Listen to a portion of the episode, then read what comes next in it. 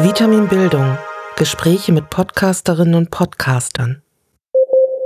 Wissenschaft mal anders. Mein Name ist Güli Bedili und wir befassen uns heute mit der Podcast-Reihe Zeit für Wissenschaft der Uni Innsbruck. Zu Gast bei uns ist äh, der kreative Kopf dahinter, Frau Melanie Bartos. Sie führt Gespräche mit Wissenschaftlern über Wissenschaft. Also Zeit für Wissenschaft ist entstanden aus ähm, einer Idee, die ich vor zweieinhalb Jahren circa hatte. Ähm, also ich muss dazu sagen, ich selber bin hier im Büro für Öffentlichkeitsarbeit an der Uni Innsbruck im Presseteam tätig, mache also äh, BR für die Uni Innsbruck und habe da schon, also das jetzt schon seit fünf, sechs Jahren und habe da so einen Fokus auf Audioformate ähm, gehabt, schon von Anfang an. Ja. Ähm, ursprünglich eher Radio und habe dann dort aus, ähm, also habe aber immer schon Podcasts gehört, weil ich einfach grundsätzlich ein ähm, audioaffiner Mensch bin und habe äh, die, wie soll ich sagen, die besonderen Vorteile von Audio im Wissenschaftsbereich äh, immer schon, äh, war davon überzeugt, sagen wir mal so, mhm. und habe dann äh, beim Radio bemerkt, dass es diese, diese Einschränkung auf gewisse Minutenanzahl zum Beispiel oder auch ähm, der Aspekt, dass man nur, ähm, bei uns waren es jetzt konkret immer entweder sieben Minuten oder ähm, genau 58 Minuten und 30 Sekunden Beiträge, ähm, dass mir das äh, in gewisser Weise eingeschränkt hat. Und äh, dann habe ich das, die, nachdem ich eben schon Podcast-Hörerin war lange Zeit, äh, das meinem Vorgesetzten und dem Team einmal vorgestellt, was sie davon halten würden, wenn wir so ein Gesprächsformat, wo es eben genau diese Grenzen, was Zeit und Inhalt betrifft, eigentlich nicht ähm, gibt, wenn wir das einmal ausprobieren würden. Und die waren dann einverstanden. Und seither läuft das. Sehr gut. Ja, ich sehe schon, da ist so eine Dämmwand. Ne, nehmen Sie auch in dem Raum auf?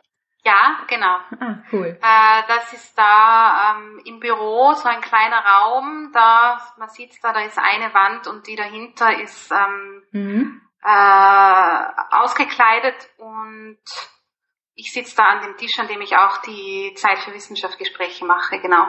Okay, und die äh, Ihre Interviewpartner kennen Sie die alle persönlich? Sind das Kollegen oder suchen nach welchen Kriterien suchen Sie sich die aus? Äh, unterschiedlich. Äh, grundsätzlich die Gesprächspartnerinnen und Gesprächspartner schöpfen aus dem großen Pool der Wissenschaftlerinnen und Wissenschaftler, die wir ha hier haben. Das sind über 3000, also die Gesprächspartner werden wir nicht ausgehen. Mhm. Äh, und es ist oft ähm, auch eine redaktionelle Sache, die wir im Team besprechen, weil ja dadurch, dass es so viele äh, Wissenschaftlerinnen und Wissenschaftler gibt, äh, ich da auch darauf angewiesen bin, mit welchen Leuten meine Kolleginnen und Kollegen in Kontakt sind. Und so besprechen wir dann, wer sich denn eventuell für das Format eignen würde und ähm, wer da eventuell auch Interesse hätte. Ist ja nicht jedermanns Sache, aber so erfolgt die Auswahl eigentlich. Persönlich kennen manche, kenne ich vor schon aus der Zusammenarbeit in anderen Kontexten. Viele sehe ich aber auch bei dem Gespräch zum ersten Mal. Mhm. Ja, und ähm, das haben Sie am Anfang schon ein bisschen angeschnitten. Was hat Ihnen am vorhandenen Wissenschaftsdiskurs gefehlt oder was haben Sie vermisst, was, ähm, äh, was dazu geführt hat, dass Sie Zeit für Wissenschaft in die Welt gerufen haben? Wie stellt äh, die Reihe Wissenschaftler und Wissenschaftsarbeit anders dar als bisherige Formate? Ähm, der große Unterschied meiner Meinung nach ist, äh, so wie der Name eigentlich schon sagt, die Zeit, die Sie bekommen. Äh, es ist ein Format, wo, wo man die Gelegenheit hat, dass sich Gespräche entwickeln können. Ich habe auch ähm, in, den, in der Vorbereitung, ähm, sage ich den Wissenschaftlerinnen und Wissenschaftlern auch, sie brauchen eigentlich nicht vor, viel vorzubereiten. Ich möchte mich mhm. einfach in ganz lockerer Atmosphäre mit Ihnen über das unterhalten, was Sie begeistert, was Sie interessiert, woran Sie arbeiten. Ähm, und das hat mir ein bisschen insofern gefehlt, als dass ich ja durch meine Arbeit und ich mache nicht nur Audio, also ich schreibe auch Texte, betreue mhm. unseren Video, unsere Videokanal, die Social Media Kanäle und so weiter. Also bin grundsätzlich immer viel in Kontakt mit den äh, Wissenschaftlerinnen und ähm, in den persönlichen Gesprächen, wenn ich sie dann besucht habe, haben die oft von ihrer Leidenschaft da erzählt und haben sich da richtig so in gewisser Weise hineingesteigert. Mhm. Und ich habe mir gedacht, das sind eigentlich genau die Sachen, die nach außen dringen sollten, weil sie meiner Meinung nach diese Geschichten aus der Wissenschaft, wie ich sie oft nenne, ähm, Wissenschaft oder vermeintlich ganz komplexe Dinge viel leichter zugänglich machen. Wenn du, wenn man diesen Mensch vor Augen hat, äh, seine Begeisterung dafür versteht, ein bisschen versteht, warum er das macht, was die Motivation ist und was vielleicht schon für Hoppalas oder äh, sonstige Zufälligkeiten oft auch passiert sind. Und auch einfach die Tatsache, dass diese Wissenschaftlerinnen und Wissenschaftler, egal wie komplex das Ganze ist, auch nur Menschen sind wie du und ich sozusagen, ähm, finde ich, ähm, kann sehr viele Barrieren und Vorurteile, die man gegenüber Wissenschaft hat, äh, super abbauen. Und andererseits äh, schätze äh, bekomme ich auch die Rückmeldung von den Wissenschaftlerinnen und Wissenschaftlern selber, dass sie es auch sehr schätzen, weil sie die Gelegenheit, dass sie eben ohne Zeichenbeschränkungen oder ohne zeitliche Beschränkungen einfach einmal erzählen können, was sie interessiert, mhm. einfach nie haben. Ja.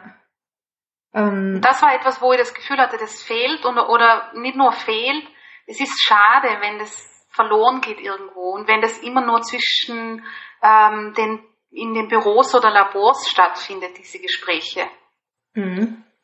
Ja, ähm, nun äh, habe ich ihr, Ihre Podcast-Reihe im Rahmen des Seminars gefunden, Podcast im Spannungsfeld von Bildung. Und mhm. ähm, ihr sendet ja äh, von der Uni Innsbruck oder im Namen der Uni Innsbruck.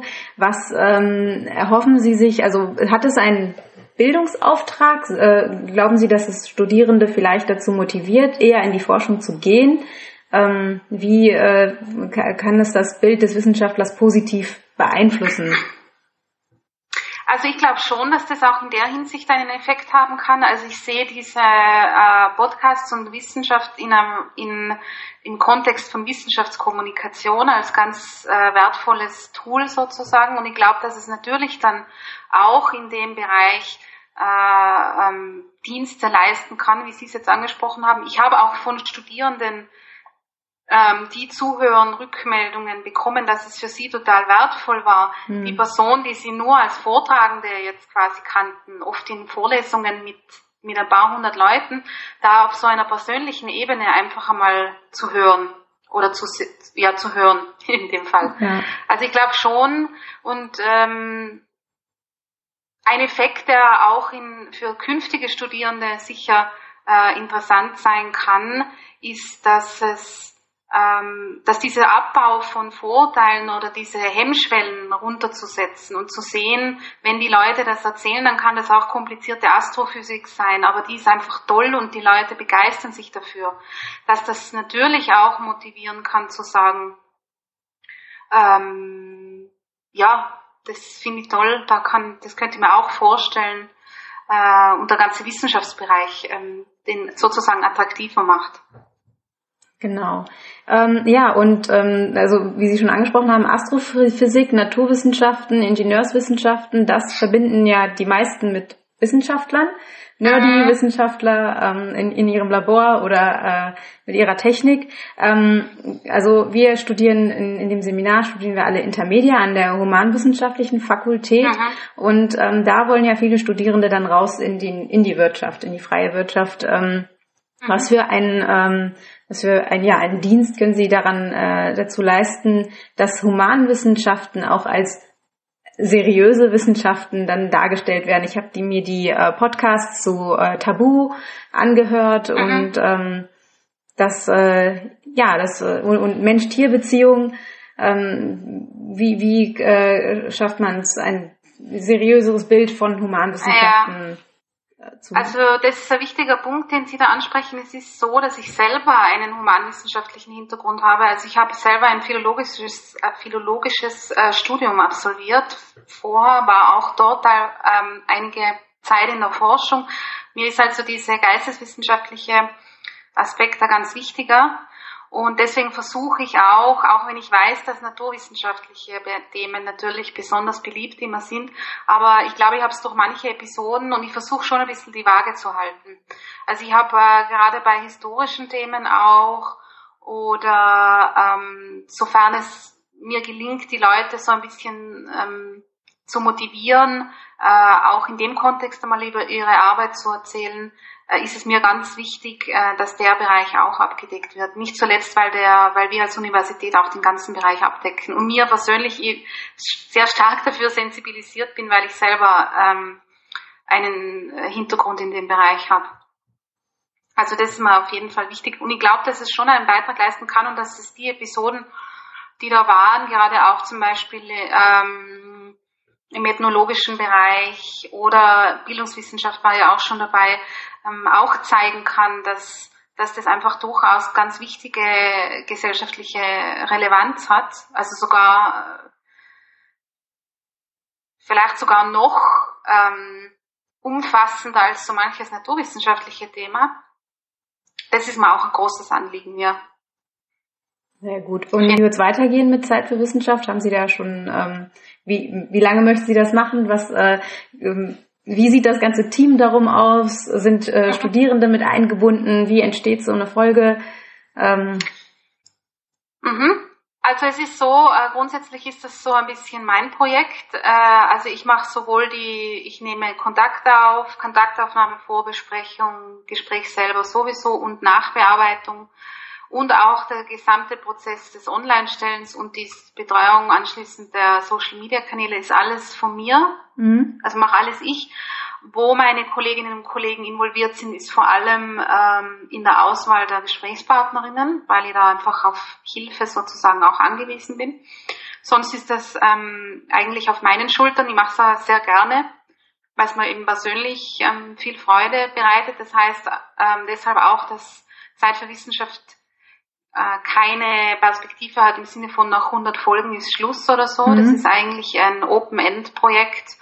Und nachdem wir mit der Entwicklung und auch mit der Entwicklung der Downloadzahlen sehr zufrieden sind, ähm, wird es auf jeden Fall weitergeführt. Also da es hat sich zu einem unserer erfolgreichsten äh, Publikationen, wenn man es so nennen will, entwickelt. Also das ist, hat ein festes Standbein mhm. da in der Öffentlichkeitsarbeit. Ja, sehr gut. Ja, äh, ich habe ich hab mir nämlich auch äh, Ihre Podcast-Reihe ausgesucht, weil ich fand, dass man gut folgen kann. Also egal wie komplex die Themen waren, ob es jetzt um Stammzellen ging oder um, um Licht, mhm. ähm, ist das bewusst oder, oder ist, entsteht das einfach aus dem freien Gesprächsformat? Ähm, also ich glaube, dass das einfach ähm, der Benefit von so äh, lockeren Gesprächen ist und äh, mein Auftreten ist ja immer das, ähm, dass ich quasi die Person bin, die sich jetzt mit den Leuten hinsetzt und eigentlich noch nichts weiß. Also so ist mein Anspruch so, das ist auch die, die einzige Vorbereitung, die ich den Leuten gebe, eigentlich, dass wir uns jetzt vorstellen, wir unterhalten uns jetzt und äh, haben aber ein Publikum, so dieser die dritte Person, die am Tisch sitzt, äh, die Tine Nowak, glaube ich, nimmt das Beispiel auch immer gerne, mhm. äh, hat noch nie was davon gehört. Mhm. Und diese Person soll aus dem Gespräch was mitnehmen. Also das ist mir ein ganz äh, großes Anliegen. Das ist oft ein bisschen eine Herausforderung, wenn es einerseits ein Thema ist, wo ich mich, ähm, ähm, wo ich einfach schon sehr stark drin bin oder andererseits, auch wenn mich die Wissenschaftler schon länger kennen, ähm, dass die das runter reduzieren. Weil sie sich dann oft denken, ja, jetzt brauche ich dir jetzt nicht erklären, weil du weißt das ja eh schon. Mhm. Aber das ist so der Anspruch. Das ja. soll, äh, also ich bin davon überzeugt, dass Zeit für Wissenschaft jeder Mensch anhören kann. Egal welches Thema. Ja. Man braucht kein Vorwissen. Und das ist auch so ein Anliegen, das ich mit dem Format habe, dass ich das glaube, dass das einfach funktioniert, dass es funktionieren kann. Auch bei diesen, wie ich schon angesprochen habe, vermeintlich sehr äh, komplexen Themen, wo man es vielleicht gar nicht für möglich halten würde. Dass man trotzdem sich denkt, und wenn man sich nur denkt, ach, krass, das hätte man gar nicht gedacht so. Also das wäre so irgendwie dieser Effekt, den ich gern hätte, den ich selber nämlich so oft habe. So dieses, wow, ist, das ist toll, davon, darüber habe ich noch nie nachgedacht oder ähm, es ist eigentlich total wichtig, dass das jemand tut und, und, und eröffnet so ein bisschen neue Horizonte. Das wäre so mein Anliegen, was mhm. ich versuche, ihn nach außen zu bringen oder für die Zuhörerinnen und Zuhörer zu ähm, gewährleisten. Ja, was auch gelingt, also Danke, von dem, von dem, was ich gehört habe. Ja. Gut, ähm, möchten Sie noch etwas äh, dazu sagen? Ich habe von meiner Seite aus keine Fragen mehr. Ähm, Na, ich glaube, ich habe ähm, was, was Zeit für Wissenschaft so ein bisschen äh, besonders macht, ist, dass es im, in einem institutionellen Rahmen ist, aber das ist Ihnen ja. sicher eh auch im Vergleich zur restlichen Podcast-Landschaft. Da bin ich sehr dafür ähm, und engagiere mich sehr bei Konferenzen und im Austausch mit Kolleginnen und Kollegen, vor allem auch in Deutschland und natürlich auch innerhalb von Österreich, dass ich finde, dass es viel mehr solche Angebote auch von institutioneller Seite geben sollte. Also es tut sich da einiges. Die Uni Wien hat jetzt auch was dazugenommen. In Deutschland ist es ohnehin mit, mit Forschergeist, Resonator und so weiter ein bisschen besser. Ähm, aber das ist vielleicht etwas, was ich noch ähm, ergänzen möchte. Und deswegen ist auch dieses, äh, bin ja auch im Redaktions- und Gründungsteam von wissenschaftspodcasts.de. Mhm. Diese Wisspod-Seite ist Ihnen sicher auch schon untergekommen. Mhm. Also da bin ich, also ich sehe das nicht nur in Innsbruck so als Ding, was Sie jetzt da machen, das ist toll, sondern ich sehe das in einem größeren Kontext und bin grundsätzlich überzeugt davon, dass das ein sehr tolles Tool ist und äh, oh. der Seite noch viel mehr ähm, hm. verwendet werden sollte. Ich mich, dass Sie zugehört ja. haben. Ja, gerne. Ich werde es auch weiterhin tun. Also hat mir sehr gefallen. Schön. Und ähm, danke für das freundliche Gespräch. Ja, sehr gerne. Ja gut, dann äh, wie verabschiedet man sich bei einem Podcast? Hm, gut. Äh, ich ich wünsche Ihnen einen wunderschönen Tag. Ja, das wünsche ich Ihnen auch. Danke für das nette Gespräch.